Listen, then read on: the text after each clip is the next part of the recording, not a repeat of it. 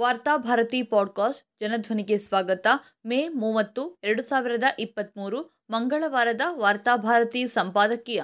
ಭ್ರಷ್ಟಾಚಾರವನ್ನ ಮುಲಾಜಿಲ್ಲದೆ ಹತ್ತಿಕ್ಕಿ. ಕರ್ನಾಟಕದಲ್ಲಿ ಹಿಂದಿನ ಬಿಜೆಪಿ ಸರ್ಕಾರದ ಅವಧಿಯ ಕೊನೆಯಲ್ಲಿ ವಿವಿಧ ಇಲಾಖೆಗಳಲ್ಲಿ ಮಂಜೂರು ಮಾಡಲಾದ ಸುಮಾರು ಇಪ್ಪತ್ತು ಸಾವಿರ ಕೋಟಿ ರು ಮೌಲ್ಯದ ಕಾಮಗಾರಿಗಳು ಹಾಗೂ ಟೆಂಡರ್ ಪ್ರಕ್ರಿಯೆಗಳನ್ನು ಸ್ಥಗಿತಗೊಳಿಸುವಂತೆ ಮುಖ್ಯಮಂತ್ರಿ ಸಿದ್ದರಾಮಯ್ಯನವರು ಮುಖ್ಯ ಕಾರ್ಯದರ್ಶಿಗಳಿಗೆ ಸೂಚಿಸಿದ್ದಾರೆ. ವಿವಿಧ ಇಲಾಖೆಗಳು, ನಿಗಮಗಳು, ಮಂಡಳಿಗಳಲ್ಲಿ ಹೊಸದಾಗಿ ಕೈಗೆತ್ತಿಕೊಂಡಿರುವ ಕಾಮಗಾರಿಗಳು ಹಾಗೂ ಬಾಕಿ ಇರುವ ಬಿಲ್ ಪಾವತಿ ಸ್ಥಗಿತಗೊಳಿಸುವಂತೆ ಮುಖ್ಯಮಂತ್ರಿಗಳು ಪ್ರಮಾಣ ವಚನವನ್ನು ಸ್ವೀಕರಿಸಿದ ದಿನವೇ ಆದೇಶ ಹೊರಡಿಸಲಾಗಿತ್ತು. ಅಕ್ರಮ ಮತ್ತು ಭ್ರಷ್ಟಾಚಾರ ನಿಗ್ರಹಿಸುವ ನಿಟ್ಟಿನಲ್ಲಿ ನೂತನ ಸರ್ಕಾರದ ಈ ದಿಟ್ಟ ಕ್ರಮ ಸ್ವಾಗತಾರ್ಹವಾಗಿದೆ. ಮುಖ್ಯಮಂತ್ರಿಗಳ ಈ ದಿಟ್ಟ ಕ್ರಮದಿಂದ ಬಿಜೆಪಿ ನಾಯಕರಿಗೆ ಅಸಮಾಧಾನ ಉಂಟಾದರೂ ಸಾರ್ವಜನಿಕರ ಹಣದ ಲೂಟಿಯನ್ನ ತಡೆಯುವ ನಿಟ್ಟಿನಲ್ಲಿ ಇಂಥದ್ದೊಂದು ಕ್ರಮದ ಅವಶ್ಯಕತೆ ಇತ್ತು. ಹಿಂದಿನ ಬಿಜೆಪಿ ಸರ್ಕಾರದ ಹಗರಣಗಳು ಒಂದೆರಡಲ್ಲ. ರಾಜ್ಯ ಗುತ್ತಿಗೆದಾರರ ಸಂಘದ ಅಧ್ಯಕ್ಷರೇ ಪ್ರಧಾನಮಂತ್ರಿಗಳಿಗೆ ಪತ್ರ ಬರೆದು ತಿಳಿಸಿದ್ದರು. ತನಿಖೆ ಮಾಡಿ ಕ್ರಮ ಕೈಗೊಳ್ಳಲು ಒತ್ತಾಯಿಸಿದ್ದರು. ಆದರೆ ನಾನೂ ತಿನ್ನುವುದಿಲ್ಲ, ಇನ್ನೊಬ್ಬರಿಗೂ ತಿನ್ನಲು ಬಿಡುವುದಿಲ್ಲ ಎಂದು ಬಡಾಯಿ ಕೊಚ್ಚಿಕೊಳ್ಳುತ್ತಿರುವ ನರೇಂದ್ರ ಮೋದಿಯವರು ಯಾವುದೇ ಪ್ರತಿಕ್ರಿಯೆ ನೀಡಲಿಲ್ಲ. ಕನಿಷ್ಠ ಉತ್ತರವನ್ನೂ ಬರೆಯಲಿಲ್ಲ. ಅದರ ಬದಲಿಗೆ ಕರ್ನಾಟಕ ವಿಧಾನಸಭಾ ಚುನಾವಣಾ ಪ್ರಚಾರ ಸಭೆಗಳಲ್ಲಿ ಸುಳ್ಳು ಭಾಷಣಗಳನ್ನ ಮಾಡಿ ಹೋದ್ರು ಶೇಕಡ ನಲವತ್ತು ಕಮಿಷನ್ ಕೊಡದೆ ಬಿಲ್ ಮಂಜೂರಾಗೋದಿಲ್ಲ ಎಂದು ಗುತ್ತಿಗೆದಾರರ ಸಂಘ ಆರೋಪಿಸಿತ್ತು.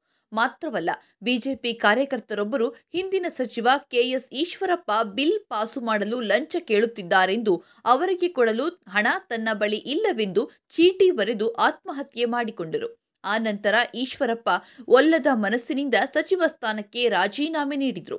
ಬಳಿಕ ತನಿಖೆಯ ನಾಟಕ ನಡೆದು ದೋಷಮುಕ್ತರಾಗಿ ಹೊರಗೆ ಬಂದರು.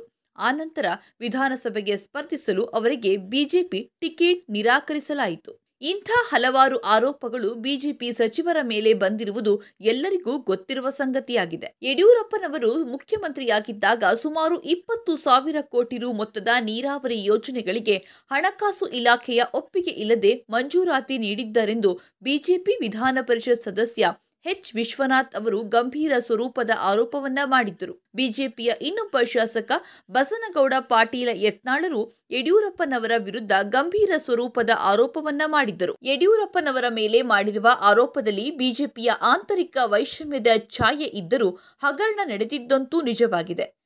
ಯಡಿಯೂರಪ್ಪ ಮಾತ್ರವಲ್ಲ, ಬಿಜೆಪಿಯ ಇತರ ಸಚಿವರ ಹಗರಣಗಳನ್ನು ಬಯಲಿಗೆಳೆದು ತನಿಖೆ ನಡೆಸಬೇಕಾಗಿದೆ. ಬರೀ ಮಂತ್ರಿಗಳ ಹಗರಣ ಮಾತ್ರವಲ್ಲ, ಬಿಜೆಪಿಯ ಸೈದ್ಧಾಂತಿಕ ಗುರುವಿನ ಸ್ಥಾನದಲ್ಲಿ ಇರುವ ಆರ್ಎಸ್ಎಸ್ ಮತ್ತು ಅದರ ಅಂಗ ಸಂಘಟನೆಗಳಾದ ರಾಷ್ಟ್ರೋತ್ಥಾನ ಪರಿಷತ್, ವಿಶ್ವ ಹಿಂದೂ ಪರಿಷತ್ ಮುಂತಾದ ಸಂಘಟನೆಗಳು ಸರ್ಕಾರದ ಗೋಮಾಳ ಜಮೀನನ್ನ ಭಾರೀ ಪ್ರಮಾಣದಲ್ಲಿ ಕಬಳಿಸಿವೆ. ಹಿಂದಿನ ಬಿಜೆಪಿ ಸರ್ಕಾರ ನೂರಾರು ಎಕರೆ ಭೂಮಿಯನ್ನ ಕೋಮುವಾದಿ ಸಂಘಟನೆಗಳಿಗೆ ಮಂಜೂರು ಮಾಡಿದೆ.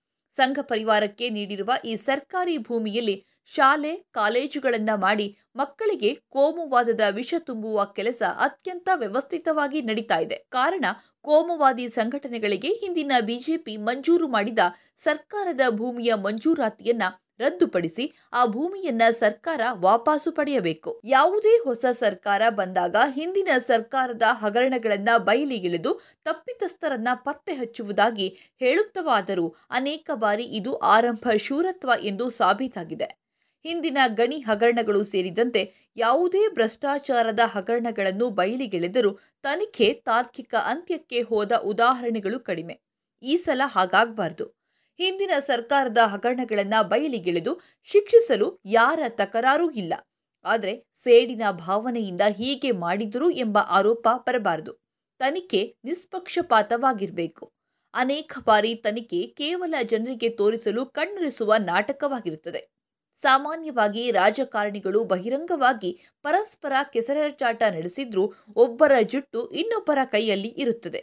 ಹೀಗಾಗಿ ಯಾವುದೇ ತನಿಖೆ ಕೇವಲ ನಾಟಕವಾಗಿ ತಾರ್ಕಿಕ ಅಂತ್ಯವನ್ನ ಕಾಣುವುದೇ ಇಲ್ಲ. ಈ ಬಾರಿ ಹಾಗಾಗಬಾರದು. ಭ್ರಷ್ಟಾಚಾರದ ಹಗರಣಗಳ ತನಿಖೆಯಲ್ಲಿ ಕೇಂದ್ರದ ನರೇಂದ್ರ ಮೋದಿಯವರ ನೇತೃತ್ವದ ಬಿಜೆಪಿ ಸರ್ಕಾರ ವಿರೋಧ ಪಕ್ಷಗಳ ನಾಯಕರನ್ನ ಗುರಿಯಾಗಿರಿಸಿಕೊಂಡು ನಡೆಸುವ ಸಿಬಿಐ ಮತ್ತು ಆದಾಯ ತೆರಿಗೆ ದಾಳಿಗಳು ಕೂಡ ಆರೋಪಿ ಬಿಜೆಪಿ ಸೇರಿದ ನಂತರ ಕೊನೆಗೊಂಡು ದೋಷ ಮುಕ್ತನಾಗಿ ಬಂದ ಉದಾಹರಣೆಗಳು ಸಾಕಷ್ಟಿವೆ. ಇಂಥ ರಾಜಕೀಯ ಉದ್ದೇಶದ ತನಿಖೆ ಹಾಗೂ ದಾಳಿಯಿಂದ ಸಿಬಿಐ ಮತ್ತು ಜಾರಿ ನಿರ್ದೇಶನಾಲಯಗಳ ವಿಶ್ವಾಸಾರ್ಹತೆಗೆ ಧಕ್ಕೆ ಉಂಟಾಗುತ್ತದೆ. ಒಮ್ಮೆ ಇಂಥ ಸಂಸ್ಥೆಗಳ ಮೇಲೆ ಜನತೆ ನಂಬಿಕೆಯನ್ನ ಕಳೆದುಕೊಂಡ್ರೆ ಅದನ್ನ ಮರಳಿ ಗಳಿಸುವುದು ಸುಲಭವಲ್ಲ. ಯಾವುದೇ ತನಿಖೆ ಪಾರದರ್ಶಕವಾಗಿರಬೇಕು.